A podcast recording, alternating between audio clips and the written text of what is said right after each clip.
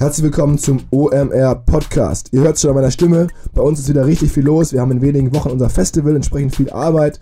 Und da war ich froh, ähm, vor kurzem einen neuen Service mal auszuprobieren, und zwar Outfittery. Ähm, wirklich eine Top-Geschichte, auf die ich hier sehr, sehr gerne hinweise, weil es mir wirklich geholfen hat. Ich gehe jetzt halt aktuell keine Kleidung einkaufen, sondern ich habe Outfittery gemacht den äh, größten Styling-Service für Männer in Europa sozusagen benutzt. Das heißt, ähm, dort einen Fragebogen ausgefüllt mit meinen Präferenzen an Kleidung, Marken, Größen und so weiter. Und dann eine Box zugesendet bekommen mit verschiedenen Sachen drin. Einige haben mir gefallen, einige nicht. Die, die mir nicht gefallen haben, habe ich zurückgeschickt, musste ich auch nicht bezahlen. Die anderen habe ich natürlich bezahlt. Ähm, und das ist einfach cool. Ich sitze jetzt hier im Büro, ganz entspannt, sehe angeblich, so sagen mir das meine Kollegen, ja, gut aus und wollte euch darauf hinweisen, sozusagen diese Mischung Best of Both Worlds, E-Commerce mit Kurationsaspekt. Ähm, wir haben für euch einen Rabattcode bei Outfittery und ich würde mich freuen natürlich und Outfittery würde sich freuen und vielleicht auch eure Freundinnen und euer Umfeld, wenn ihr den einlöst und mal was ausprobiert, euch mal eine Kiste schicken lasst von Outfittery. Legt mal los, outfittery.de slash OMR mit dem Code OMR wird's günstiger und ihr seht demnächst ganz cool aus bestimmt. Also viel Spaß. Herzlich willkommen beim OMR Podcast mit Philipp Westermeier. Diese Woche mal wieder eine Ausgabe, die monatliche Ausgabe mit unserem Stammgast Sven. Zuletzt haben wir mit Sven gesprochen über seine eigenen Aktivitäten, hat er uns ähm, ein bisschen Transparenz gegeben, was er eigentlich so macht, wer er ist. Ähm, und diese Woche dachten wir, es gibt ähm, eine Menge Themen ähm, zum Start des Jahres. Unter anderem haben uns verschiedene Hörer schon auch um Einschätzungen zu Pro7 äh, gebeten. Ähm, wir hatten einen Podcast mit Lesara, wo der Sven mich nachher anrief und sagte, Mensch, Philipp, hier, da sehe ich ein paar Sachen anders. Ähm, es passiert einfach viel im Markt. Und wir dachten, wir machen einfach mal eine neue Folge und ähm, fokussieren mal auf Pro7, aber auch so rechts und links, was passiert. Ähm, vielleicht kannst du erstmal zum Einstieg äh, erzählen, was dir am Lesara Podcast nicht so gut gefallen hat. Ähm, und in dem Zusammenhang erstmal Moin Moin Sven. Moin Philipp. Ähm, ja, vielen Dank ähm, wieder für die Einladung zum Podcast. Ja, den Lesara Podcast, den habe ich ja gehört. Ähm, und äh, ich hätte mir da ein, zwei kritische Rückfragen ähm, von dir, von dir gewünscht. Der Roman Kirsch ist sicherlich äh, sehr charismatisch und ein sehr guter Verkäufer. Aber da muss man halt auch einmal ähm, ein bisschen bohren. Okay, okay. Also ich, ich höre mir diese Kritik quasi öffentlich an. Äh, was hättest du nachgefragt? Naja, ich glaube, Lesara gibt ja zum einen immer Umsatzzahlen bekannt. Und ich glaube, die haben mal gesagt gehabt in der Presse 30 Millionen Euro im Jahre 2015. Und wenn ich in den Bundesanzeiger gucke, ähm, sehe ich zumindest keine G&V, sondern halt nur die ähm, Bilanz. Und ähm, da gucke ich halt drauf und ähm, sehe halt irgendwie, äh, ja, zum einen irgendwie äh, Vorräte von irgendwie 2,3 ähm, Millionen Euro und ich sehe Forderungen von 2,3 Millionen Euro. Und das ist am Ende, am 31.12.2015, sprich am Ende des Weihnachtsgeschäftes, da fällt es mir einfach sehr, sehr schwer zu glauben, ähm, dass man bei solchen Bilanzkennzahlen ähm, nur so wenig Vorräte und Forderungen aufweist. Das ist irgendwie Punkt eins und Punkt zwei relevanter. Ich bin jetzt weder Steuerberater noch Wirtschaftsprüfer, aber wenn ich mir eigentlich die ja, Veröffentlichungspflichten anschaue im Bundesanzeiger, dann hätte man mit 30 Millionen Euro Umsatz eigentlich eine G&V veröffentlichen müssen. Das ist nicht der Fall. Und deshalb frage ich mich halt immer, wie gesagt, ähm, ich kenne den Roman Kirsch nicht privat. Ähm, ich höre halt immer nur äh, sozusagen vom Berliner Flurfunk, dass der Mann halt auch Sand in der Sahara verkaufen kann. Und da frage ich mich halt, können diese Umsatzzahlen eigentlich stimmen? Mhm. Okay, okay. Aber ansonsten hast du mit dem Modell, findest du das Modell auch gut oder findest du das Modell schwieriger? Also du hattest ja auch gesagt, dass du ein paar eher so Modellthemen hast, als jetzt ähm, rein, rein Kennzahlenprobleme.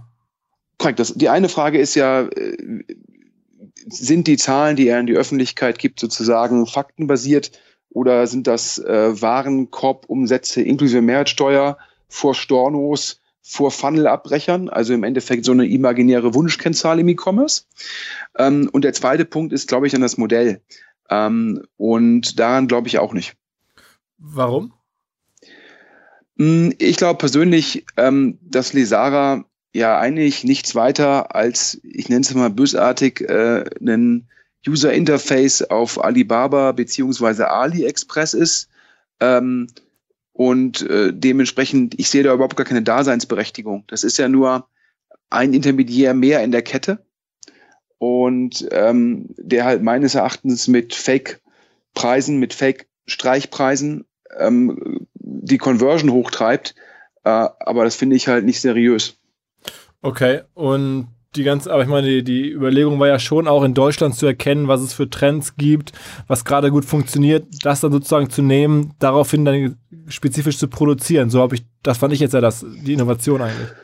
Ja, also erstens, mh, Lesara hat nach meinem Verständnis, nach meinem Wissen ähm, keine sozusagen unique Products, ja, also keine einzigartigen Produkte. Das heißt, die verkaufen Produkte, die es auch auf AliExpress, Alibaba und Amazon gibt, ähm, vielleicht mit einem unterschiedlichen Branding, aber es sind die gleichen Produkte. Ähm, also sprich, die Produkte bekommst du auch woanders her. Und jetzt ist ja die, die Frage, glaubt man an die Kräfte des Marktes oder nicht? Und ich glaube halt persönlich an den Marktplatzansatz, wo halt Hersteller aus China, aus anderen Ländern die Produkte direkt anbieten. Und da bedarf es gar keines Intermediärs, der dann auch irgendwie sagt, was produziert werden muss. Ich glaube, das ist ein Modell von ganz, ganz früher. Wir reden ja heute immer über Plattformen.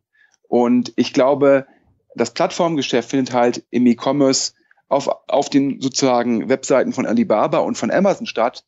Und dort sehen ja die Anbieter, die Verkäufer, wo die Nachfrage ist und produzieren dann entsprechend.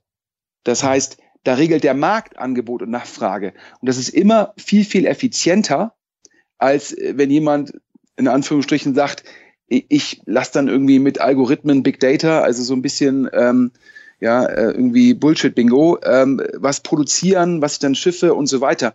Und dann wird ja in deinem Podcast oder in dem Podcast mit euch wird ja argumentiert, dann ist es irgendwie schneller da. Aber wenn ich jetzt irgendwie mal Sarah google, sind da schon sehr, sehr viele Kunden, die sich beschweren, dass es dann noch länger gedauert hätte. Mhm. Okay, okay. Am Ende werden wir das ja sehen. Ich glaube, mein, also was der Roman ja auch angedeutet hat, ist, dass die ja eine weitere Finanzierungsrunde machen wollen, äh, vielleicht auch machen müssen. Ähm, insofern warten wir mal ab, was dabei rauskommt. Kann man natürlich immer sagen, wenn sie das hinbekommen, ist gerade gute Zeit dafür. Aber ich finde, das ist ja schon mal dann zumindest mal ein nächster Indikator, oder? Naja, also zwei Dinge. Also äh, äh, zum, zum einen muss man sagen, die letzte Runde, die da bekannt gegeben worden ist, du weißt ja, Signaling ist ja immer eins meiner großen Themen. Ja, also die, die erste Runde war, glaube ich, mit Mangrove, die zweite Runde war mit Northzone und Vorwerk. Ähm, und da kann man zumindest sagen, dass Northzone ein sehr angesehener Investor, Risikokapitalgeber in Europa ist. Ähm, und dass dann nach Northzone im Endeffekt äh, die neuen Investoren, die sind, ähm, die hießen oder die heißen Marshfield Associates. Äh, wenn man äh, Marshfield Associates in Crunchbase sozusagen googelt, ähm, dann findet man ein einziges Investment, nämlich in Lesara. Und die, der zweite Investor ist die, ähm, ist die Armad Group aus Luxemburg. Ähm, und die hat sage und schreibe zwei Investments getätigt, äh, laut Crunchbase. Einmal in, in Unio, sagt mir nichts, und in Lesara. Das heißt, wir haben ähm, einen der europäischen Top-Investoren mit Northzone. Ja, und dann haben wir, ja, ein bisschen platt gesagt, irgendwie zwei blinde Zahnärzte, die vorher noch keiner kannte. also, so. Wo gemerkt, Sven Schmidt-Diktion. okay. Ja. So.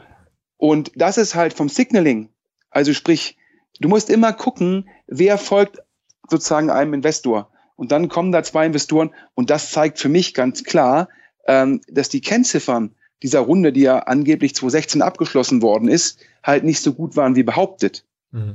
Und der zweite Punkt ist, wo wir jetzt auch nochmal die Wahrheit sehen werden. Mein Verständnis ist, dass spätestens bis zum 31.01.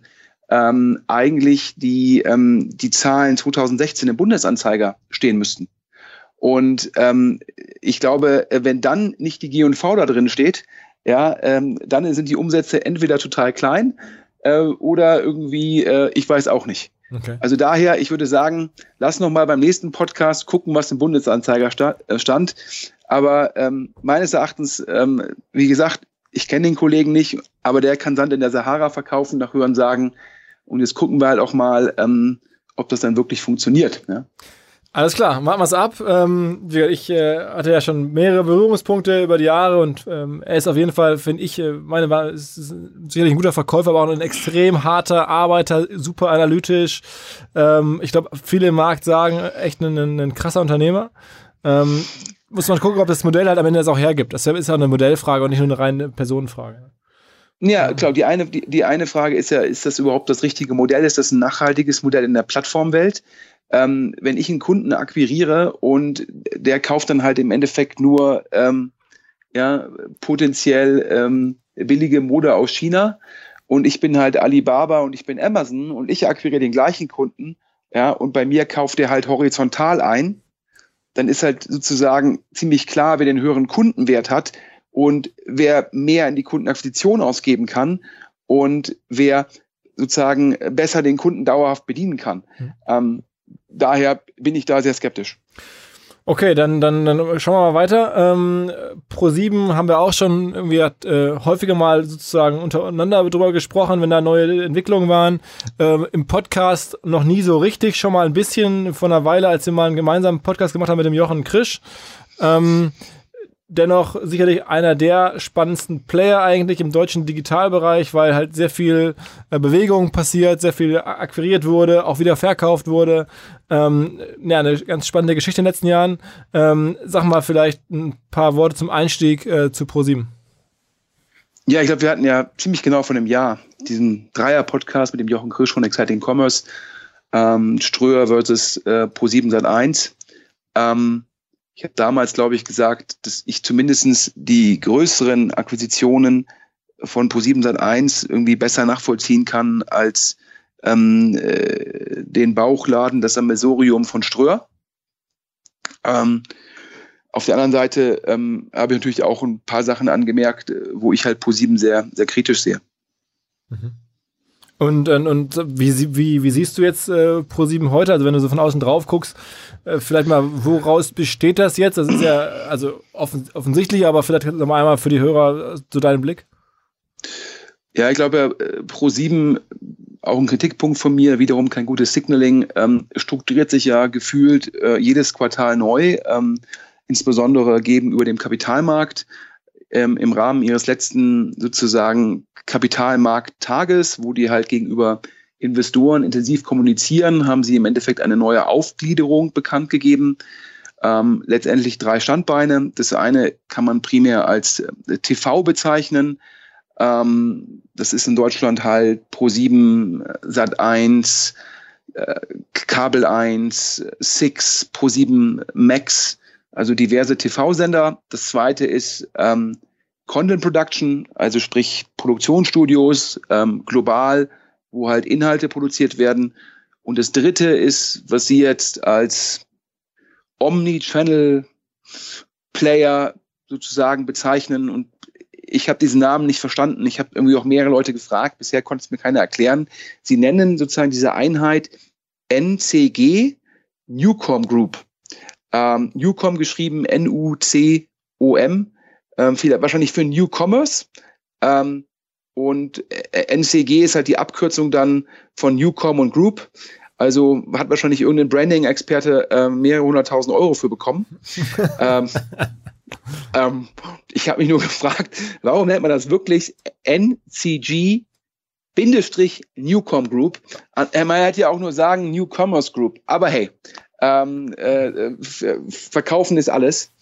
Ähm, und in dieser Gruppe sind drin ähm, Verivox, ähm, Online-Vergleichsdienst für Versicherungen und Co. und Energie.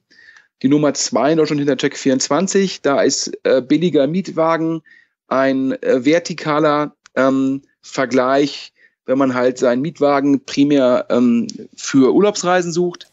Da ist drin Käuferportal. Käuferportal hat ähm, Pro 701 zusammen mit Journal Atlantic erworben. Ähm, Käuferportal ist ein, ein Lead-Gen-Modell ähm, über ganz viele Verticals und Käuferportal selbst ist horizontal aufgestellt. Dann gibt's die Combo ähm, Jochen Schweizer MyDays, die verkaufen äh, primär Gutscheine für Aktivitäten und das Geschäftsmodell ist es, dass diese Gutscheine nie eingelöst werden. Also der sogenannte Breakage, denn diese Gutscheine werden als Geschenke verwandt und mit einer sehr geringen Ja, Einlösequote, ähm, sozusagen, das ist da das Geschäftsmodell. Ähm, wer da mal googeln will, kann auch irgendwie Jochen Schweizer Bilanz googeln. Da gibt es auch mehrere interessante Berichte dazu. Eigentlich eine überschuldete Firma, weil man ja für die Gutscheine, die man verkauft, Rückstellungen bilden muss. Ähm, dann ähm, die Combo Parship Elite Partner ähm, im, in der Region Dach, die Nummer eins bei ja, der Vermittlung von Singles auf ernsthafter Suche. Ähm, dann die beiden ja, kleineren E-Commerce-Player Amorelie, ja, ich glaube im Beate Use-Segment unterwegs und Flanconi im Douglas-Segment unterwegs ähm, und dann noch äh, Winstar Medical, äh, Möbel.de, ein, eine Online-Metasuche für Möbel, nicht preisgetrieben, sondern eher Discovery. Und zum Schluss Stylight, ja, ebenfalls, ähm, ja, so ein bisschen wie Möbeln, nur halt für Klamotten. Äh, das Ganze zusammen ist halt diese ähm, Newcom Group, und ähm, dort sucht äh, Pro701 einen kapitalstarken Partner. Ich glaube primär, weil Herr Ebeling, äh, dem, das ist der CEO, dem Kapitalmarkt zeigen will, was da angeblich oder auch nicht für einen Wert drin schlummert. Ganz kurze Unterbrechung und Hinweis auf DCMN, eine der Hidden Champion Agenturen aus Berlin und mittlerweile auch überall anders auf der Welt. Die Kollegen sozusagen haben angefangen vor, vor vielen Jahren an der Schnittstelle zwischen datengetriebenen und innovativen Marketinglösungen Services anzubieten und haben da mittlerweile eine sehr ähm, große und, und, spannende Kundenliste von allen möglichen Firmen, die gerade so diese Growth-Phase schon durchschritten haben und denen sie in der Growth-Phase sehr stark helfen konnten. Da ist eine eToro, eine Jimdo, ähm, eine, eine Outfittery, viele andere. Ähm, ich kenne einen der Gründer sehr gut, Matze Riedel, seit, seit vielen Jahren. Ähm, ich glaube, die machen das äh, wirklich sehr gut. Also kombinieren sozusagen Daten und Tech und Kreation. Mittlerweile gibt es ein neues Tool, das nennt sich DC Analytics und überträgt die ganzen ähm, Tracking- und Optimierungslogiken des Online in den Bereich TV. Kann man sehr ähm, performance-stark TV halt machen, was ja heutzutage gang und gäbe ist. Also insofern mal schauen, was die da gemacht haben. Wer sehen möchte, dcanalytics.com, ähm, sicherlich ein sehr smartes Tool. Ich habe selber natürlich jetzt noch nicht im Einsatz gesehen, aber ich glaube an die Jungs und an die Firma und kann euch nur empfehlen, schaut mal nach DCMN, wenn ihr wachsen wollt.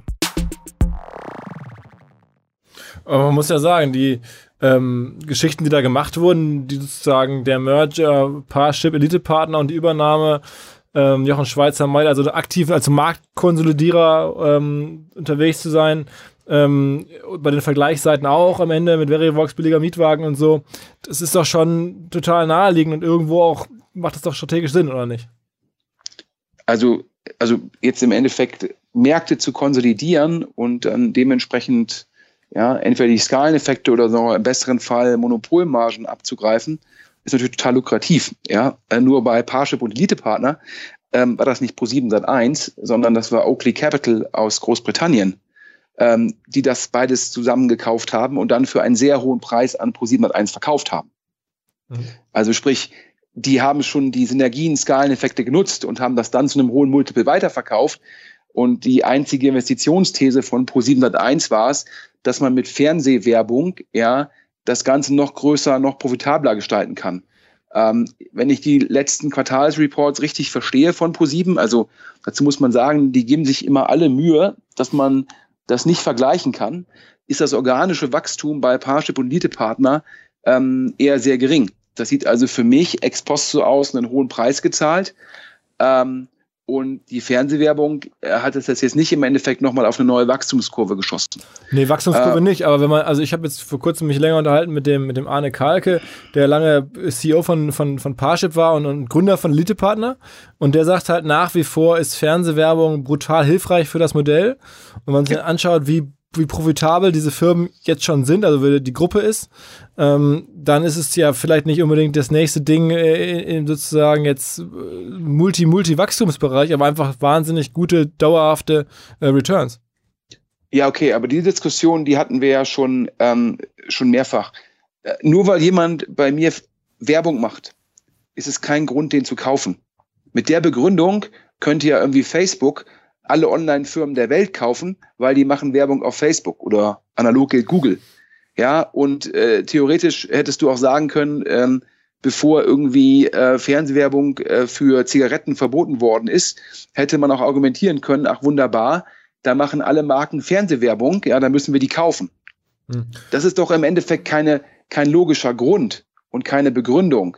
Ja, die einzige Frage ist doch nur, ja, ob ich es halt schaffe, einen, mit Fernsehwerbung, die ich da mal richtig reinpumpe für ein, zwei Jahre, einen Marktplatz oder eine Marke ganz klar auf Nummer eins zu positionieren.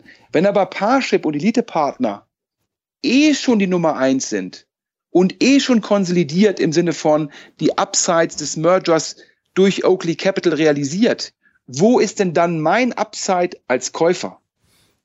Ja, über, über jahrelange Returns, oder? Ja, aber die Returns hätte ich doch auch so. Wo, wo, kommt denn der da, wo kommt denn da der extra Return hin?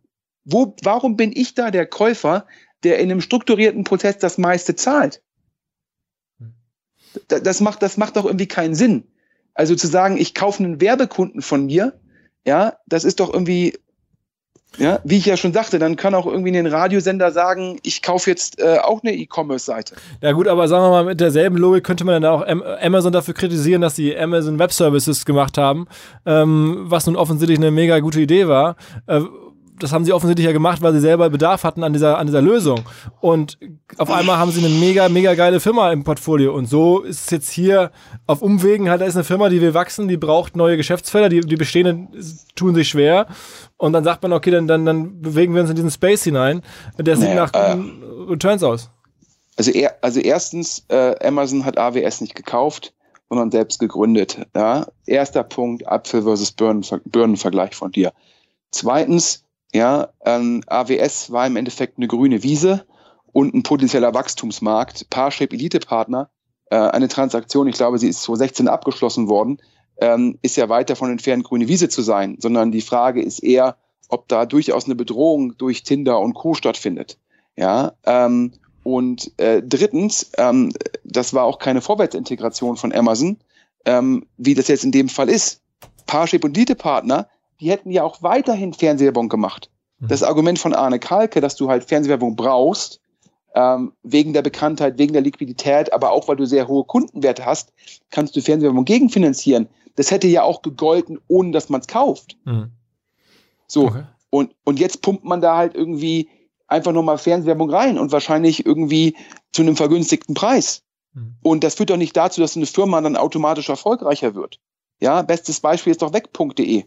Das hat ja gerade irgendwie Pro7 Sat 1 für extrem kleines Geld, ja, an Last Minute verkauft. Und das, obwohl man das eingebunden hat in die eigenen Reportagen und Programme, Fernsehwerbung ohne Ende. Und hat dann doch festgestellt, dass im Endeffekt eine relativ kleine Reisebutze in einem kompetitiven Markt, wo ich um Kundenwahrnehmung gegen Booking, gegen Trivago, gegen Expedia und Co. antrete, keine Chance hat. Hm. Ich, das Einzige, was ich mal zu gut halt, halten kann, ist halt, dass Parship und Dite Partner immerhin Marktführer ist.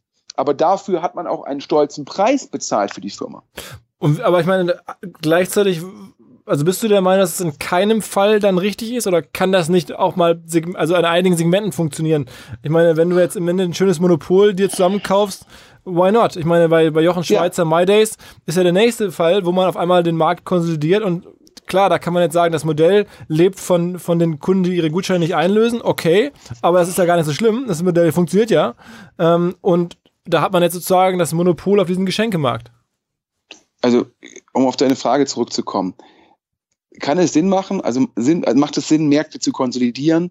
Ganz klar, äh, weil als Nummer eins hat man Skaleneffekte, man kann Synergien heben, im besten Fall macht man Monopolrenditen. Ist das sinnvoll? Klar. Ja, dann die Frage, wo entsteht denn da der Wert? Und der entsteht natürlich per se erstmal in der Konsolidierung und nicht, dass ich eine Firma kaufe, die da schon ist. Mhm. Ähm, also an welcher Stelle entsteht Wert? Ich glaube, dass du mit Fernsehwerbung Modelle, wo du halt sagst, ich sehe hier ein, eine Riesen in den nächsten Jahren, dass in dem Markt ein riesiger Wert entsteht. Und der Wert entsteht primär dadurch, dass ich die Nummer eins werde, beziehungsweise im Marktplatz die meiste Liquidität habe. Dann kann es halt Sinn machen, als Medienfirma zu sagen, ich kaufe diese Firma und dann packe ich da drauf unglaublich viel medialen Druck, um dann ein, zwei Jahre lang über zu investieren, aber um dann die Nummer eins zu sein. Nun ist natürlich die generelle Frage, wie viele Möglichkeiten gibt es da noch im Konsumentenmarkt? Denn der Konsumentenmarkt, der ist ja schon extrem kompetitiv.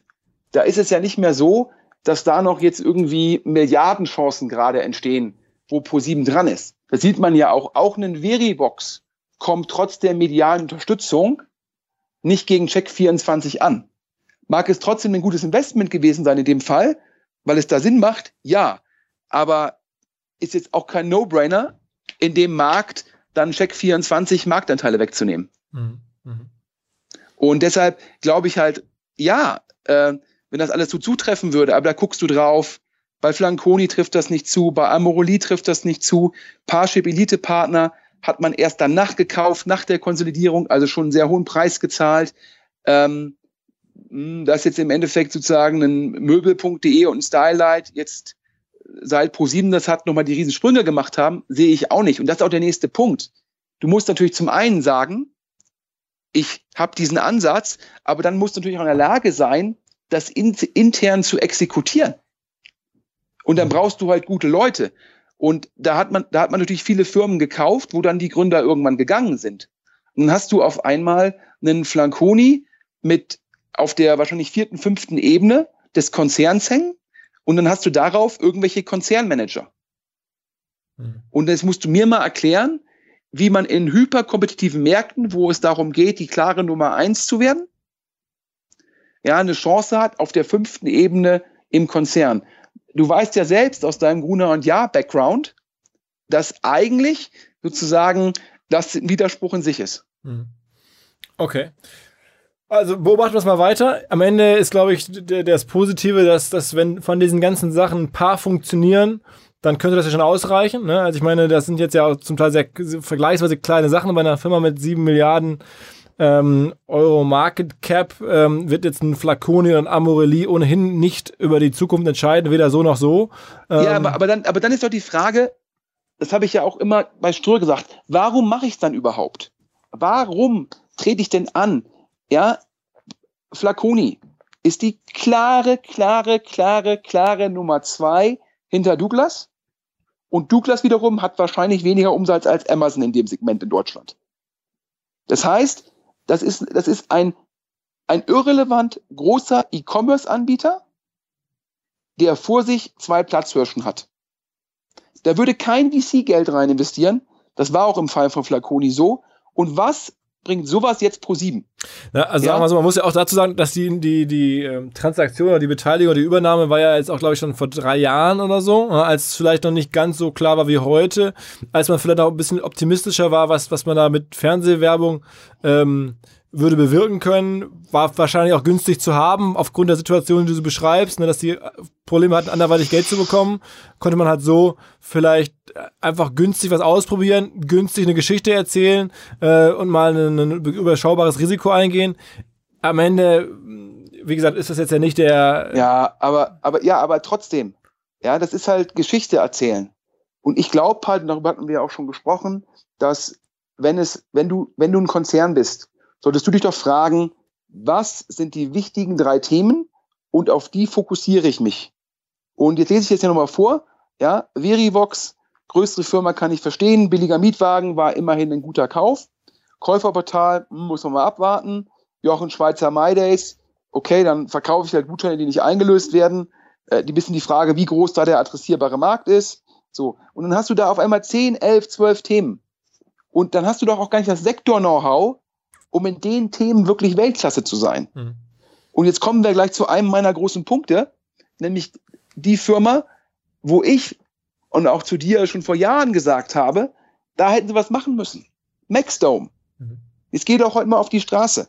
Ja, da ist das Thema Netflix, da ist das Thema Amazon Prime Video, da ist bei Sportlern das Thema vielleicht The Zone. Ja, dann gibt's noch irgendwie Sky Go. Und wer redet heute noch über Maxdome? Mhm. Ja. Und, und das, das ist doch das Kerngeschäft. Denn, ja, wenn ich halt weiß, dass das lineare Fernsehen, ja, im Endeffekt irgendwann nicht mehr da sein wird, wenn halt die bestehenden Kohorten gestorben sind, ja, dann ist das tot. Aber richtig tot. Und dann wird das lineare Fernsehen ja offensichtlich durch Streaming-Lösungen abgeschlossen ähm, durch Streaming-Lösungen sozusagen ersetzt, ersetzt ja. nicht abgeschlossen. Ja, äh, die Streaming-Lösung sozusagen beerdigen, das lineare Fernsehen. Ja, aus diversen Gründen, glaube ich, ist das in der Zwischenzeit im Jahre 2018 äh, nicht mehr in Frage zu stellen. Und dann habe ich mit Max Dome sogar einen Early Mover. Unterdessen investiere ich das Geld, ja, in Flaconi und Amorelli. Das macht doch keinen Sinn. Aber vielleicht ist es ja so, dass Max Dome, also würde mich mal deine Meinung zu interessieren, kann man oder konnte man Max Dome äh, von heute aus betrachtet überhaupt jemals gewinnen? Ich glaube, die Kollegen haben es ja sehr früh erkannt, sehr früh versucht, haben alles getan und haben dann vielleicht früher als wir erkannt, das ist nicht zu gewinnen. Ich glaube, heutzutage kann man vielleicht auch von rückblickend sagen, es ein brutal harter Markt, wenn man sich anschaut, was eine Netflix äh, jedes Jahr in Content bereit ist zu investieren oder das auch kann. Amazon genauso, verschiedene andere. Das ist einfach was mit einer nationalen Lösung ja kaum zu gewinnen. Ne? Ja, das ist ja jetzt im, End, im Endeffekt kann man darüber diskutieren. Ja, nur was du mir dann wahrscheinlich nicht erklären kannst, ist die Ankündigung auf dem Kapitalmarkttag, dass man jetzt im Endeffekt sozusagen einen neues Service launchen will. Aussage für alle, Leute, für alle Hörer, die sich das anschauen wollen, auf Schaubild 44. We will launch a new direct-to-consumer Plattform. Okay. Also nach dem Motto, Maxstorm hat nicht funktioniert, das ist strategisch alles schwierig gegen die Amerikaner. Und deshalb machen wir im Jahre 2018 was Neues. Also wenn die strategische Erkenntnis wirklich war, wie du implizierst, dass Maxstorm sozusagen, weil da jemand erkannt hat, dass das nicht erfolgreich sein kann, sozusagen, das widerspricht ja dann dem, dass man ein neues Produkt im Jahre 2018 lanciert, oder? Ja, wobei man muss abwarten. Ich meine, es ist ja jetzt interessant. Wir hatten uns vor kurzem, hatte ich dir das mal zugeschickt, da war ich ganz überrascht. Hier der, dieser deutsche Superschauspieler Matthias Schweighöfer, der noch so nebenher noch andere unternehmerische Projekte verfolgt, der auch selber, glaube ich, Produzent ist. Ähm, der hat jetzt ja auch so eine neue Plattform, Pantherflix oder so heißt die, glaube ich, jetzt auch eine Streaming-Plattform gegründet, wo man sich auch fragt, Wahnsinn, ähm, der geht jetzt ja. in einen der extrem umkämpften globalen Märkte mit rein, aber offensichtlich ganz bewusst und auch von Leuten beraten und irgendwie mit, mit fremdem Geld. Also irgendwas sehen diese Menschen da ja, ne? Ja, nochmal. Äh, das ist aber genauso wie irgendwie im Jahre 2018 mit einem E-Commerce-Anbieter gegen Amazon anzutreten, ist es jetzt zu sagen, ich gründe im Jahre 2018 ein neues Angebot. Ja, Ganz, wenn du natürlich jetzt sagst als Pro7, ja, ich habe natürlich eigenen Content, ich habe Kundenzugang und so weiter, aber diese Logik galt und gilt auch für Maxdome. Das heißt, mein Argument war ja nur, Philipp, du hast ja gesagt, eventuell hätten die das strategisch ja. erkannt, dass sie, wenn sie das erkannt haben, ist sozusagen der neue Plan sinn, äh, ja, okay. sinnbefreit. Also aber entweder oder. Entweder sage ich, ich habe diese Erkenntnis, dass es sich nicht lohnt, ja, dann lasse ich einfach nur Fernsehen auslaufen als Cash-Cow und mache nichts Neues. Aber ich glaube persönlich, dass es bei Maxtome eher Exekutionsthemen waren. Und sogar, jetzt kommt das nächste Argument, wenn ich wirklich das erkannt habe vor vier, fünf Jahren oder sechs Jahren, dass ich gegen Netflix keine Chance habe, dann hätte ich doch als strategisches Investment damals für ganz kleines Geld in Netflix investieren können. Also wenn die Erkenntnis wirklich da war, wo ich nicht glaube, dass sie da war, wenn sie da gewesen wäre, hätte man wirklich, also hätte ProSieben vor sechs Jahren gewusst, wir haben keine Chance gegen Amazon Prime, das es damals noch gar nicht gab in der Form für Video, und wir haben keine Chance gegen Netflix. Wenn die Erkenntnis da gewesen wäre, hätte ich doch mein ganzes Kapital genommen und in die beiden investiert, anstatt Flaconi und Amorelli zu kaufen.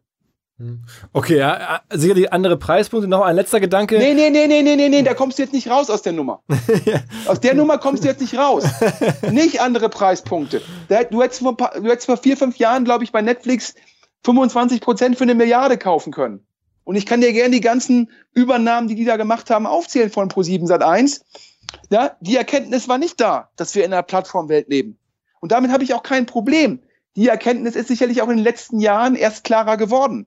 Ich habe nur ein Problem damit, dass man Maxturm wahrscheinlich aus anderen Gründen einfach nicht verfolgt hat. Weil man wahrscheinlich geglaubt hat, ja, das lineare Fernsehen, das geht immer so weiter. Übrigens, noch ein, ein trotzdem muss ich noch einen Gedanken äußern, weil wir gerade über Streaming-Plattformen sprechen und wir auch häufig im Gespräch sind.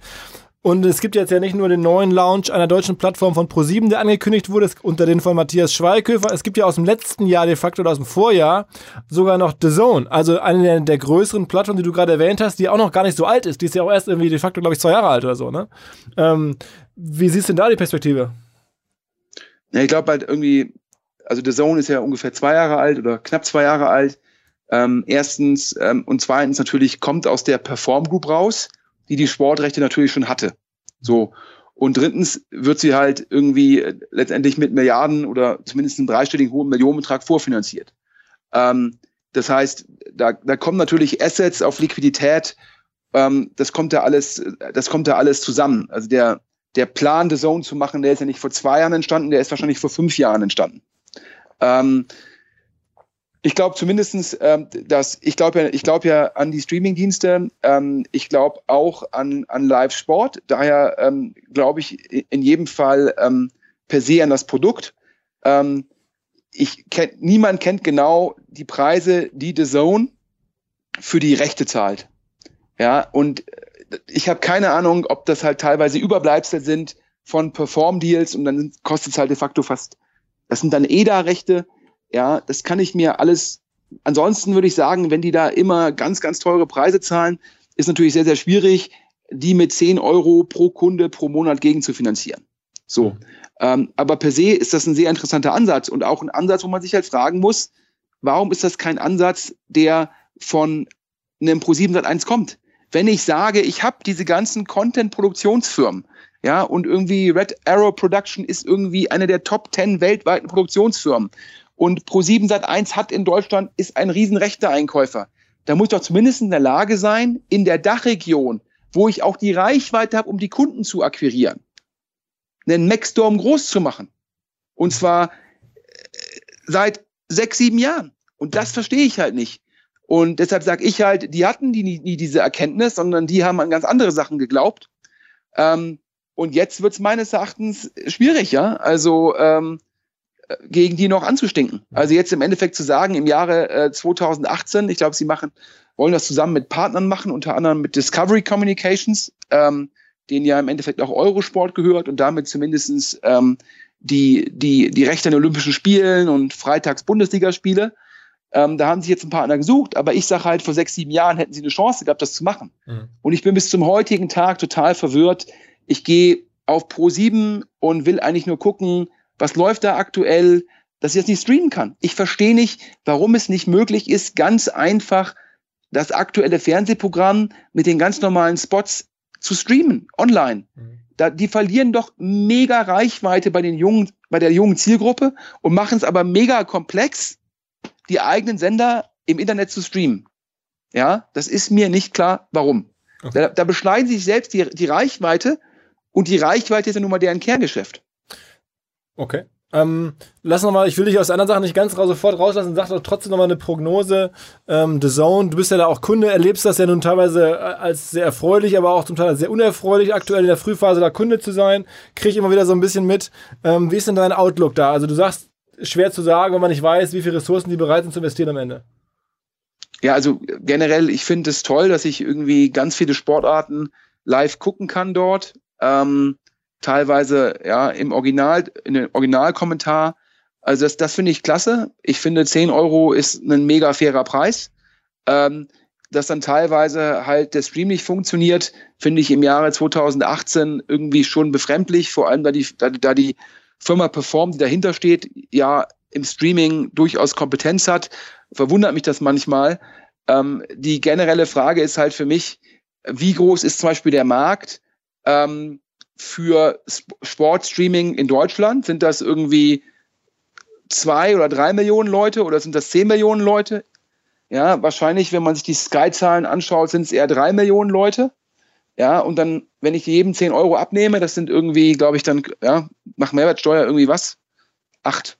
8,20 Euro, ja. Ähm, 8,30 Euro. Ja, das ist dann so ein Umsatz von bei drei Millionen Leuten, wären das dann irgendwie ungefähr, ja, 25 ja, äh, Millionen im Monat, das sind dann 300 Millionen im Jahr. Ähm, das ist jetzt nicht so einfach. Oder habe ich jetzt irgendwie, nee. manchmal denkt man, man hat dann irgendwie einen Rechenfehler gemacht, aber hat man nicht. Also ich, ich, ich glaube, der Zone wird und muss, wenn sie erstmal so weit sind, äh, die Preise anpassen. Die werden verschiedene Pakete lancieren müssen. Ähm, damit sie es halt hinbekommen, die Rechte gegen zu finanzieren. Gerade die Champions League-Rechte, die sie gekauft haben, ähm, die werden schon sehr teuer gewesen sein. Also es mag halt sein, dass man NFL, NBA-Rechte im Endeffekt als The Zone über die Perform-Gruppe sehr kosteneffizient bekommt. Aber ich kann mir nicht vorstellen, dass irgendwie die UEFA äh, sozusagen äh, Perform subventionieren möchte. Immerhin muss man sagen, ist eine spannende Konstellation hinter der Perform.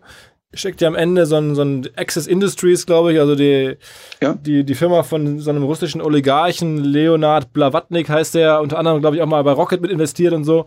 Ähm, und auch, glaube ich, bei Spotify und bei Deezer ist der investiert. Also schon jemand äh, oder schon ein Management am Ende, das sich offensichtlich mit Streaming-Themen einigermaßen auskennt und nee, sehenden Auges in diese Schlacht reingeht, ne? Ja, klar. Also ich glaube, deren These ist wahrscheinlich, äh, wir lancieren das jetzt in zwei, drei Ländern, irgendwann sind es halt zehn Länder und dann können wir irgendwann auf zehn Länder parallel die Rechte kaufen. Dann können wir wahrscheinlich irgendwann sagen, es gibt ein Fußballpaket, es gibt irgendwie ein US-Sportpaket und es gibt ein Restpaket und dann schaffen wir es halt irgendwie den APU von irgendwie 10 auf 25 Euro pro Monat zu steigern und haben dann Skaleneffekte. Irgendwann, wenn wir die Reichweite haben, können wir natürlich auch noch Werbung verkaufen, wie das Sky auch schon macht. Und wenn das alles digital ist, wissen wir auch genau, wer guckt welche Sportart, wer interessiert sich dafür, können die Werbung äh, sehr zielgerecht verkaufen. Und die sagen halt wahrscheinlich, wir sind eine private Firma und der Kollege hat ja, glaube ich, auch noch irgendwie, er wird irgendwie auf 30, 40 Milliarden, glaube ich, geschätzt äh, vom Forbes Magazin. Das heißt, der kann halt auch mal sagen, ich, ich glaube an das Thema und da packe ich jetzt halt mal zwei, drei Milliarden rein. Hm. Schön für die, die sowas sagen können. Ne? Ähm, Absolut. Ganz kurz unterbreche und Hinweis, natürlich, natürlich, natürlich, es darf nicht fehlen. Casper, die Matratze wurde mit Besessenheit designt zu einem schockierend fairen Preis auf den Markt gebracht. Sie kombiniert fehlenden Latex mit stützenden Memory-Schäumen zu einer preisgekrönten Schlafoberfläche, die nie zu hart oder zu weich ist, sondern immer genau richtig. Die Casper-Matratze wurde 2015 vom Time Magazine zur besten Erfindung des Jahres gewählt. Man bekommt sie kostenlos versendet innerhalb von Deutschland, Österreich und der Schweiz. Ihr wisst alle, der ganz besondere Clou ist, die Casper kann man 100 Nächte in seinem Zuhause Probe schlafen. Wenn man sein Bett nicht mehr, mehr irgendwie danach mit ihr teilen möchte, mit der Matratze sozusagen, dann kann man sie kostenlos ähm, abholen lassen und bekommt sein Geld wieder. Also wer es immer noch nicht verstanden hat, mittlerweile sind wir im Jahr 2018. Ihr müsst mal eine Casper-Matratze ausprobieren. Am besten unter casper.com slash OMR. Mit dem Gutscheincode OMR spart ihr auch noch 50 Euro. Also, Casper.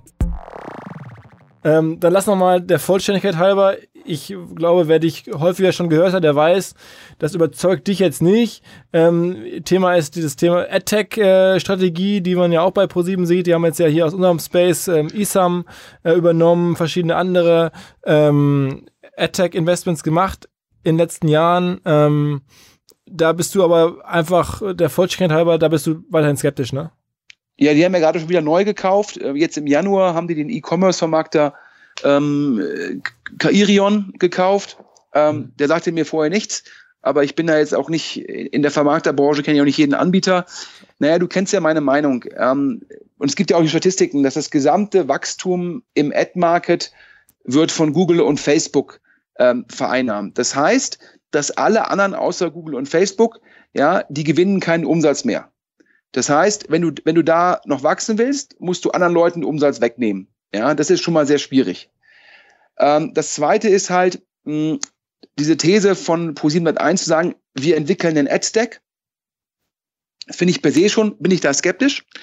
Aber vor allem zu glauben, dass ich halt, die These ist ja, ich kaufe mir ganz viele Puzzleteile und dann lege ich die zusammen und dann habe ich ein ganz großes, schönes Puzzle. Und ich sag halt, ähm, sieben, acht, neun, zehn Startups oder auch Growth Companies zu kaufen, ja, das sind ja keine Puzzlestücke. Ja, die muss man ja auch zusammensetzen. Und da muss auch die Technik dann übergreifend funktionieren. Und daran glaube ich halt nicht. Also ich glaube halt, das ist auf dem Papier so ein Plan in der Wertschöpfungskette, ja, die Sachen irgendwie dann so zusammenzulegen und dann klappt das irgendwie. Das ist halt ein schönes Slide-Deck für Investoren. Aber in der Praxis ist das halt mega schwierig. Und ja, ich spiele die Frage jetzt mal zurück. Ja, da hast du ja noch mehr Ahnung von als ich. Wo hat denn das jemals so funktioniert? Na, im Attack-Bereich sicherlich, sicherlich schwierig. Ähm, ich glaube, was man dazu sagen kann, ist, dass sie zumindest da in sich sehr solide Sachen gekauft haben. Also zum Beispiel jetzt hier so das Herzstück ist nach meinem Verständnis die Virtual Minds Gruppe da aus Freiburg, ähm, um die ja das ja so ein bisschen auch herumgebaut wird.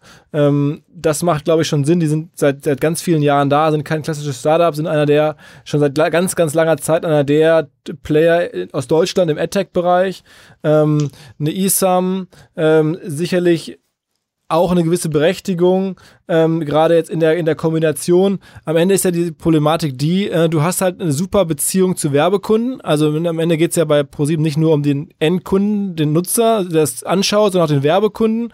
Und irgendwie musst du dich ja fragen, wenn ich jetzt nichts tue, ja, dann passiert folgendes, dann nimmt mir eigentlich Facebook und Google über Zeit die Beziehung zu meinen Werbekunden komplett aus der Hand. Und irgendwann ist das ganze Asset, nämlich der Kontakt zu den Werbekunden und da ist halt weg und ich bin da gar nicht mehr dran. Ich muss denen ja was anbieten, ich muss ja mit der Zeit denen auch Lösungen anbieten, die funktionieren. Und das versuchen sie halt und das finde ich ähm, zumindest nachvollziehbar. Um naja, das Feld dort nicht einfach den anderen zu überlassen, also den Großen. Ja, aber jetzt um die, also, aber dann ist ja, dann ist ja die Kernfrage, ähm, ist das dann wirklich so, nur weil ich irgendwie sieben, acht Firmen in dem Segment kaufe und die halt entlang, entlang einer Wirtschaftskette, Wirtschaftskette aufmale auf ein, auf, ein, auf ein Schaubild, dass das dann auch sozusagen vom Werbekunden als Lösung aus einer Hand sozusagen wahrgenommen wird. Ja, das sehe ich irgendwie nicht. Nee, das ist ja. natürlich, das ist natürlich jetzt auch sicherlich nicht in ein, einzelnen Fällen so. Ich glaube, am Ende ist das so, äh, du, du kaufst dir da vier, fünf, sechs, sieben Sachen und weißt vorher, zwei, drei werden vielleicht nicht passen, bei zwei, drei wird es vielleicht nicht ausgehen mit dem Management, da wird es irgendwie ähm, organisatorisch nicht passen, aber einfach mal sozusagen da, da ins Risiko zu gehen und zu gucken, wie kann ich den Markt gestalten, das macht, glaube ich, schon Sinn, weil am Ende geht es halt um eines deiner wertvollsten Assets und das ist der Kontakt zum, zum Werbekunden und der will ja auch irgendwie bei dir gewisse Angebote sehen und deswegen, glaube ich, macht es halt Sinn, da, da zu investieren. Da, da, da sind wir uns nicht einig. Ich glaube, das wertvollste Asset von Medienfirmen ist Reichweite. Ja, also ich glaube, das wertvollste Asset wenn ich jetzt pro 7 Sat 1 wäre, ich würde jeden Tag mir über eine KPI Gedanken machen, ist, und wie halte ich meine Reichweite? Ja, die, die machen sich primär Gedanken über ihren Marktanteil gegenüber der RTL-Gruppe. Und ich sage halt, das ist ja irgendwie wunderbar, ähm, aber äh, total, total irrelevant, weil wenn der Gesamtmarkt des linearen Fernsehens halt schrumpft, muss ich mich doch fragen, wie schaffe ich es über Streaming, über Mobile, über alle Möglichkeiten weiterhin meine Reichweite zu halten. Die Diskussion haben wir ja auch schon oft betreffend irgendwie Bild Plus geführt, wo ich sage, Bild ist ein Reichweitenspiel und ja, Bild Plus ist im Endeffekt sozusagen nur ja, der Versuch, sich selbst ein Bein abzuhacken, indem man sich die Reichweite begrenzt. Und die gleiche Logik, ja, muss sozusagen, muss auch darüber muss auch ProSieben nachdenken. Denn wenn ich zum Schluss keine Reichweite mehr habe, ja, dann ist es irgendwie nett, wenn ich, ich lese mal jetzt die Firmen vor, Virtual Minds, Active Agent, Yield Lab, Edition Technologies, äh, SmartStream äh, TV, EBX und eSum. Ähm, und dann habe ich übrigens auch noch irgendwie ähm, AdX, AdClear und Buzzbird. Ja, ähm, das ist dann alles ganz nett. Aber wenn ich keine Reichweite mehr habe, dann bringt mir das doch nichts. Ja, also das ist, glaube ich, in der, in der Makrosicht hast du da wahrscheinlich recht, so lehrbuchartig.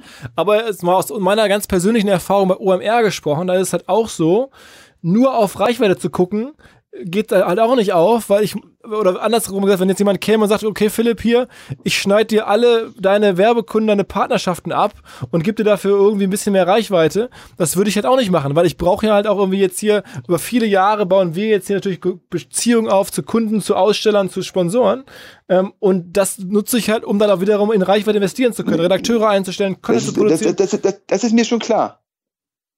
Aber ich sag halt, wenn ich die Wahl habe als ProSieben, wo ich eine gewisse Reichweite habe und ich habe ja schon die Relationship zu den TV-Werbetreibenden, denn es gibt ja in Deutschland nur die ProSieben Sat 1 Gruppe und die RTL-Gruppe.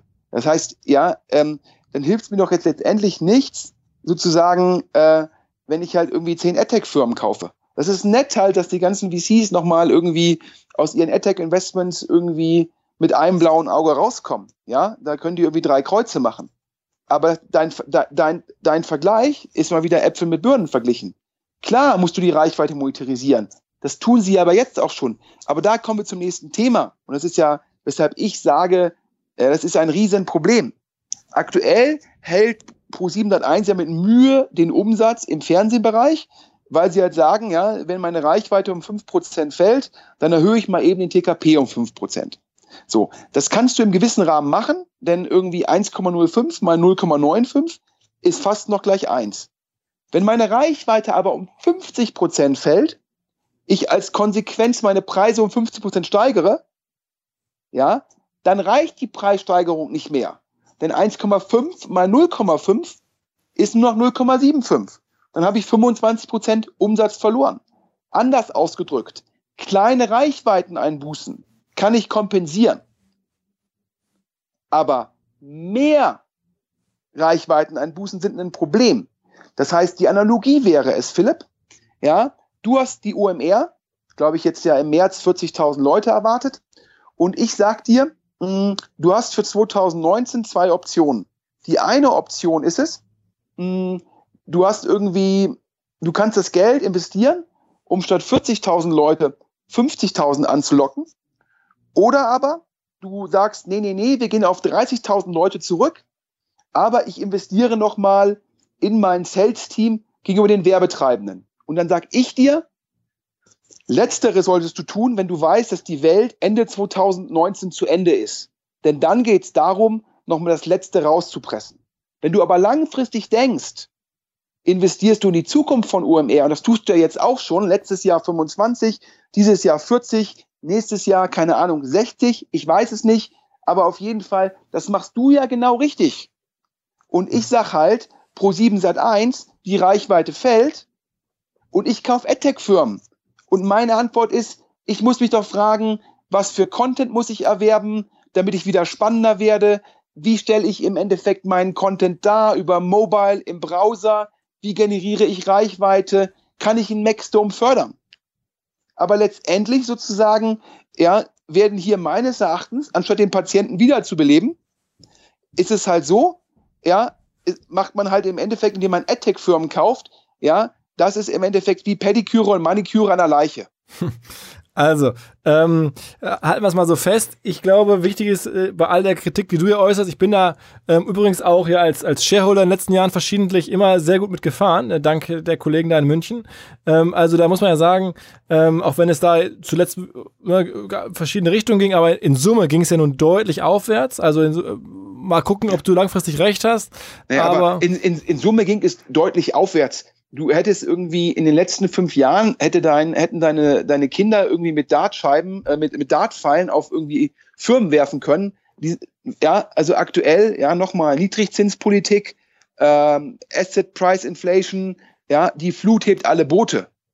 Da muss man ja auch mal, da muss man ja auch mal komparativ gucken. Ja, und wenn ich sage, Pro7 Sat1 positioniert sich als Tech-Aktie, dann muss man sich auch messen lassen mit anderen Tech-Aktien. Also das ist ja immer ganz schön zu sagen, das ist absolut gestiegen. Aber ist doch alles absolut gestiegen. Du hättest in Hamburg komplett wahllos vor sieben Jahren eine Immobilie kaufen können, die ist heute auch mehr wert. okay, aber sagen wir mal nicht Tech-Aktie, sondern nehmen wir mal Medienwert als, als Medienaktie. Und da schlägt es sich ja in der, in der Peer Group, und das ist ja auch die eigentlich richtige Peer Group, äh, bislang zumindest, schlägt es sich ja eigentlich ganz gut. Ne? Ähm, ja, äh, wobei jetzt im Endeffekt irgendwann fällt es halt auch auf, dass die operative Performance dieser Akquisitionsfirmen nicht funktioniert. Und irgendwann fällt halt auch auf, dass das Überladen von Werbeinseln mit irgendwie Eigenwerbung und Domains zu einer geringeren Werbeeffizienz führt, die von großen Werbekunden mit weniger Buchungen abgestraft wird. Ja, die Q3-Ergebnisse waren ja ganz klar, dass die RTL-Gruppe gewachsen ist und ja, Pro7 Sat1 ist in dem Fernsehwerbeeinnahmenmarkt, glaube ich, leicht gefallen. Und wenn ich mit Startups und mit Firmen rede, sagen die mir alle, dass die Werbeeffizienz der Werbeinseln auf Pro7 Sat1 und so weiter nachlässt. Wobei das Hauptargument da ist ja dann immer, dass sie halt sagen, ähm, das liegt auch daran, dass mittlerweile halt sehr viele Firmen aus dem Internet quasi performance-orientiert ähm, diese Werbeinsel nutzen. Das heißt, die Situation, die vor ein paar Jahren da war, dass du der Erste warst, der meinte, irgendwie dem Kunden auf seinem Sofa ja. sagen zu können, kauf bei mir im Shop ein, äh, das ist halt vorbei und da kann ja eine ProSieben so mal selber gar nichts dafür. Die haben ja ah, nur die. Also, äh, sorry, also sorry. Natürlich kann der Pro7 Sat1 für den Share of Voice was. Wenn ich über Seven Ventures und andere Deals an Online-Firmen in der Vergangenheit Monster Mega Discounts rausgelegt habe, ja, wenn ich im Endeffekt mein eigenes Programm mit Amorelli und Flaconi Spots zupflastere, dann habe ich natürlich im Endeffekt, dann kreiere ich doch mein Share of Voice Problem. Okay. okay. Das ist, gebe ich dir recht, ist halt die Frage, ob dem jetzt so war oder ob wie groß der Anteil der eigenen äh, äh, Assets war versus mich, der Fremden. Ne? Ich, ich versuche mich ja immer für die Podcasts vorzubereiten und ich habe jetzt mit mehreren Startups gesprochen und die sagen mir alle, wenn du jetzt bei Pro701 eine Payrate hast von 20 Prozent, das heißt, du kriegst einen 80-prozentigen Discount, dann kannst du bei RTL eine Payrate von 75 Prozent zahlen. Das heißt, du kannst, ähm, Entschuldigung, eine Payrate von 25 Prozent zahlen. Du kannst dich bei RTL mit einem Discount von 75 Prozent zufrieden geben. Anders ausgedrückt, ja, ähm, ich kann bei RTL ein Viertel mehr zahlen, weil die Werbeeffizienz mindestens ein Viertel höher ist. Und warum ist das so? Weil RTL die Werbeinseln nicht so viel mit preisdiskriminierenden Sachen halt zupflastert. Die These von Pro701 war ja lange, ja, Spots, das ist Inventar. Ja, wenn es morgen, wenn es heute nicht verkauft wird, morgen können wir es nicht verkaufen. Also nehmen wir halt Geld, was wir bekommen können. So. Und nun hat sich aber gezeigt, dass wenn ich Werbeinseln voll mache, mit ganz viel Domain-Werbung, dass dann natürlich die Werbeeffizienz fällt. Weil keiner kann sich irgendwie, wenn von 30 Spots 15 mit einer Domain beginnen und enden, kann sich ja keiner die 15 Domains merken dann hast du ein Aufmerksamkeitsproblem. Und das hat Pro7 Sat1 selbst geschaffen. Und das erklärt doch die Effekte, die man in Q3 sieht. Hm. Hm. Okay. Ähm, spannender Gedanke. Ähm, sicherlich abzuwarten, ob das jetzt ganz rein isoliert an, der, an, an dem Argument liegt, ob das jetzt aber alle, ob das generell so stimmt oder ob es bei Startups vielleicht da besondere Effekte gibt, ähm, sei mal dahingestellt. Wir haben da ja sicherlich jetzt keine Studie gemacht, sondern das ist eher so eine N gleich 5 oder so. Ähm, nee, klar, gar, gar keine Frage. Und du musst natürlich immer noch sagen, äh, letztendlich, solange es dieses Duopol gibt, was übrigens auch unter uns, du hast ja eben gesprochen, dass der äh, Pro701 Aktienkurs ähm, der ist ja eine Zeit lang, der war ja im Endeffekt nach der, ähm, sag ich mal, Leverage-Geschichte, ähm, Heinzer Bahn weiterverkauft, dann von den PEs an die Börse gebracht, teilweise sehr niedrig ähm, und hat sich dann ja sehr stark erholt. Und ich glaube, die Erholung ist halt nicht gekommen über die digitale Invest Investitionsstrategie, sondern die Erholung ist gekommen, dass wir im deutschen Fernsehmarkt halt einen Duopol haben, RTL und Pro701, und die haben halt im Endeffekt dann gesagt, super, wir sind beide im Duopol, lass mal halt irgendwie die Content-Kosten runterfahren. Wenn wir das beide parallel tun, ist das super für uns. Ja, Content-Kosten fallen, wir äh, steigen beide die Werbepreise, dann äh, bepreisen wir im Endeffekt äh, fast das US-Modell, noch nicht ganz so gut, aber fast. Wir bepreisen halt die Einspeisung von HD-Sendern. So, das sind ja alles Sondereffekte, die primär dadurch entstanden sind, dass es ein Duopol gibt. Und das hat dann sehr, sehr gut geklappt. Kannst dir angucken, Kostenbasis runter, ja, HD-Kosten, HD-Einnahmen rauf. Das ist ja irgendwie TKP-Preise rauf. Das ist ja im Endeffekt sozusagen, ja, das war halt irgendwie fast so, als ob man Monopolist ist. Ja, böse Zungen würden behaupten, es gab da ja auch eine Kartelluntersuchung, inwieweit es da Kooperationen zwischen äh, Pro7 und RTL gab. Ja, und das war natürlich spitze, weil auf einmal das Kerngeschäft richtig viel Cashflow erzeugt hat. Und mein Argument ist nur, ähm, dass sozusagen das, man hätte das halt Geld halt nehmen sollen, um die Zukunft abzusichern. Und zwar die Zukunft im Kerngeschäft und nicht die Zukunft im Dildo-Handel. okay, okay, okay. Trotzdem, also ich bin äh, zufriedener Shareholder, muss man ganz klar sagen. Ich bin da äh, zufrieden, weil du letzte, Anfang letzten Jahres verkauft hast, als die Aktie bei 50 war. Und dann war sie ja vor kurzem bei 25 oder was bringt jetzt deine Zufriedenheit zum Ausdruck? Meine Zufriedenheit äh, kommt allein, also kommt alleine schon daher, das muss man sagen, dass ich mal irgendwann ein äh, Praktikum gemacht habe bei der Hypo Vereinsbank in New York. Da war ich, glaube ich, irgendwie da war ich da, 3,24 und da war gerade diese Heimser Bahnphase. Ähm, okay. Und da ähm, sagte mein damaliger Chefmensch, der das auch beobachtete, so, ähm, das ist doch spannend, da müssen wir jetzt eigentlich mal investieren. Und damals habe ich da äh, schon angefangen zu investieren. Und insofern bin ich der Firma schon recht lange treu. Ja, okay. Das heißt, du hast profitiert von dem Duopol, von den HD-Einspeisepreisen, von den steigenden TKPs und den feinen Content-Kosten. Finde ich gut, hast du gut erkannt. Ich glaube, jeder, der verstanden hat, Glück gehabt. Dass, dass, da, dass da im Endeffekt das Duopol sich gegenseitig die Bälle zuspielt, ja, super. Aber der Markt hat ja jetzt geurteilt und gesagt, oi, oi, oi, oi, oi, die ganze Digitalsache, die funktioniert ja nicht so richtig. Dann ist der Kurs ja deswegen gefallen. Weil Warten der Markt, da, Ja, ja. ja, Also Ja. warten wir es ab, warten wir es ab, was da langfristig bei rauskommt. Denn man muss ja auch fairerweise, ich meine, ich schätze dich nur als Analysten ja nun, nun über alle Maßen, deswegen äh, finde ich es immer spannend, sich hier zu unterhalten und heute auch mal ein bisschen kritischer zu diskutieren. Ähm, aber man muss ja auch sagen, jemand, der sich aus dem Fenster lehnt, äh, der hat logischerweise auch nicht immer recht, ja? ähm, denn zumindest äh, Hello Fresh läuft ja ganz solide und auch Delivery Hero läuft auch echt erstaunlich solide. Ja? Und jetzt soll als nächstes entsprechend auch noch Home 24 rausgebracht werden, wo du sagst, äh, Philipp, jetzt hör mir aber auf, das kann doch gar nicht wahr sein. Aber auch da würdest du dich wieder raushängen und sagen, das kann kein IPO sein, aber wahrscheinlich wird es genauso sein wie bei den beiden anderen. Trotz deiner Zweifel, es wird gut laufen. Also ist ja erstmal irgendwie der Reihe nach. Jetzt hast du ja wieder mehrere äh, Themen ver, vermengt. Also, ähm, wenn Home24, ich glaube, es ist eine Meldung vom Manager Magazin, ähm, äh, dass Oli Samba äh, die an die Börse bringen will, das kann ich gut verstehen, weil er ja gesehen hat, dass man HelloFresh irgendwie an die Börse bringen kann und der Aktienkurs hält sich ja sogar aktuell noch. Jetzt versucht halt im Endeffekt Oli Samba zu sagen, für Home24 gibt es keine Investoren mehr, äh, gibt keine Käufer für Home24, also muss der dumme Retail-Investor herhalten. So, aber nochmals, eine E-Commerce-Firma, die nicht wächst und Geld verliert, die hat keine Existenzberechtigung. Das ist irgendwie BWL 101. So, ja. Und, aber wie gesagt, der Markt ist halt verrückt, ja. Irgendwie äh, ICOs, ja, potenzielle Börsengänge von Home24, ja, das fühlt sich an wie das Jahr 1999 auf Koks. ja, und äh, mein großer Nachteil ist es ja, ich bin ja, ich bin ja jetzt schon irgendwie älter. Ich habe den neuen Markt ja noch mitbekommen. Irgendwann sozusagen kommt, gelten auch mal wieder Fundamentalzahlen. Und da kann ich nur sagen, E-Commerce-Firmen, die nicht wachsen und Geld verbrennen, ja, die gehören liquidiert und nicht an die Börse gebracht. So. Ähm, aber Mai, äh, man kann dem Olli nichts vorwerfen. Ja, der versucht halt alles. Und wenn es ihm gelingt, das rauszudrücken, ist der Burn zumindest auf die Retail-Investoren abgewälzt. Zu den anderen beiden Themen. Ähm, Delivery Hero. Ähm, da, da stehe ich weiterhin zu meiner Analyse. Ähm, aber auch da muss man sagen, Nesbas, das ist ja irgendwie äh, der südafrikanische Konzern, ähm, der ja auch in Creditec investiert hat. Vielleicht gleich noch was zu Creditec. Ähm, noch unglaublicher als Home24.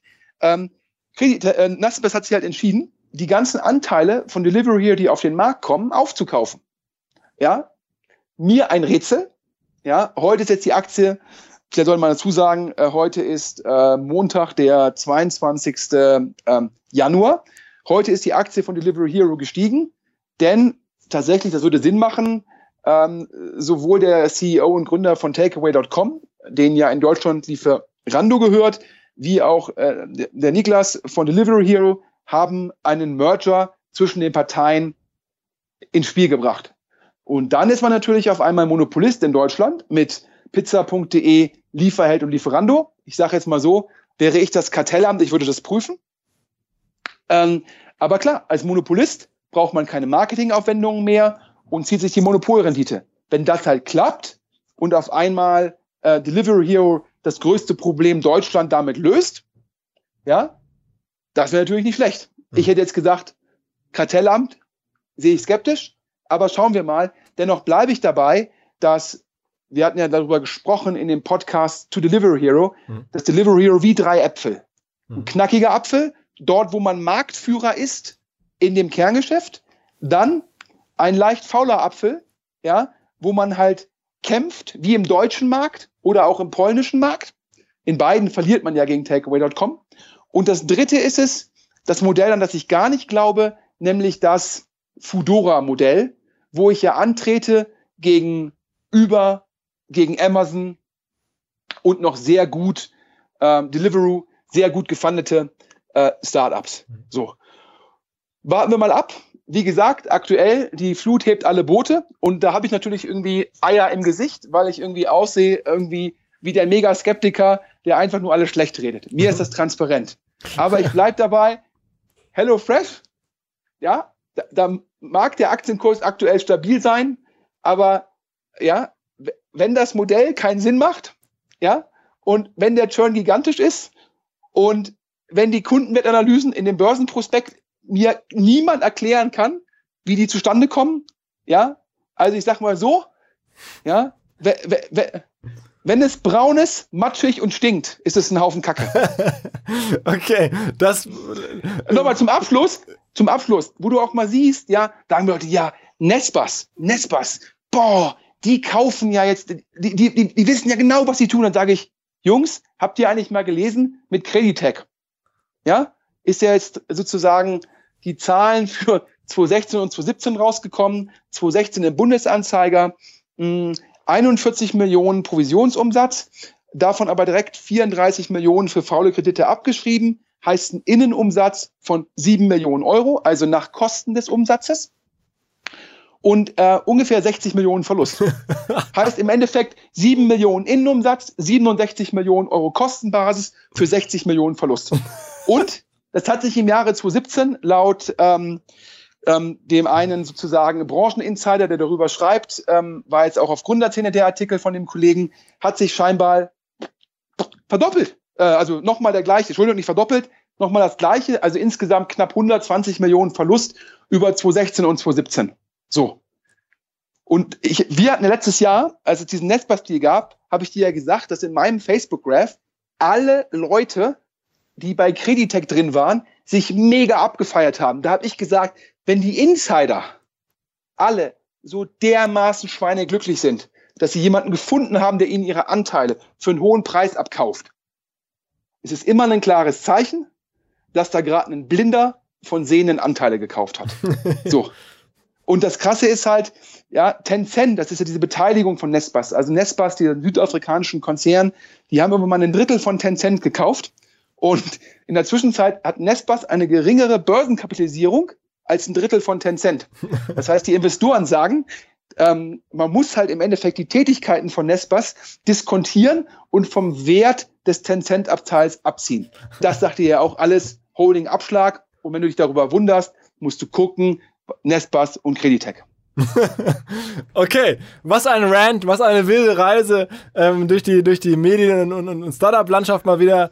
Äh, ich danke dir, ich finde es auch erfrischend und, und ich hoffe, unsere Hörer auch, dass sich da jemand mit aller Kraft und auch mit allem Risiko aus dem Fenster lehnt. Ähm, und er wird nicht immer recht haben. Ähm, wie gesagt, das ist jetzt hier Svens Sicht. Ja. Und manchmal ist die Realität ganz anders, als man das in der Theorie, auch in der Analyse erwarten würde. Und manchmal ist sie, ähm, wundert man sich und manchmal denkt man sich, Mensch, habe ich irgendwas nicht gesehen. Äh, wie dem auch sei, ich finde das einfach geiler Content und ja, vielen Dank dir. Sehr gerne. Also. Alles klar. Gute Woche noch. Jo, Bis dann. Ciao, ciao. Bevor alles vorbei ist, Hinweis auf unsere Freunde von der Hamburg Media School. Die machen Anfang März, am 2. und 3. Ähm, die Social Video, Video Academy zum zweiten Mal. Geht es dabei um alle möglichen Themen hinter ähm, Bewegtbild im Netz sozusagen. Ähm, Kreation, Planung, Strategie, äh, Distribution natürlich, ganz wichtiges Thema. Ähm, wer sich jetzt anschauen möchte, was die Kollegen da machen, ähm, einfach hamburgmediaschool.com, dort nach Social Video Academy gucken. Das ist da relativ einfach unter den Seminaren zu finden oder danach fragen. Ähm, ja, zwei Tage lang alles über Bewegtbild im Netz bei der Hamburg Media School.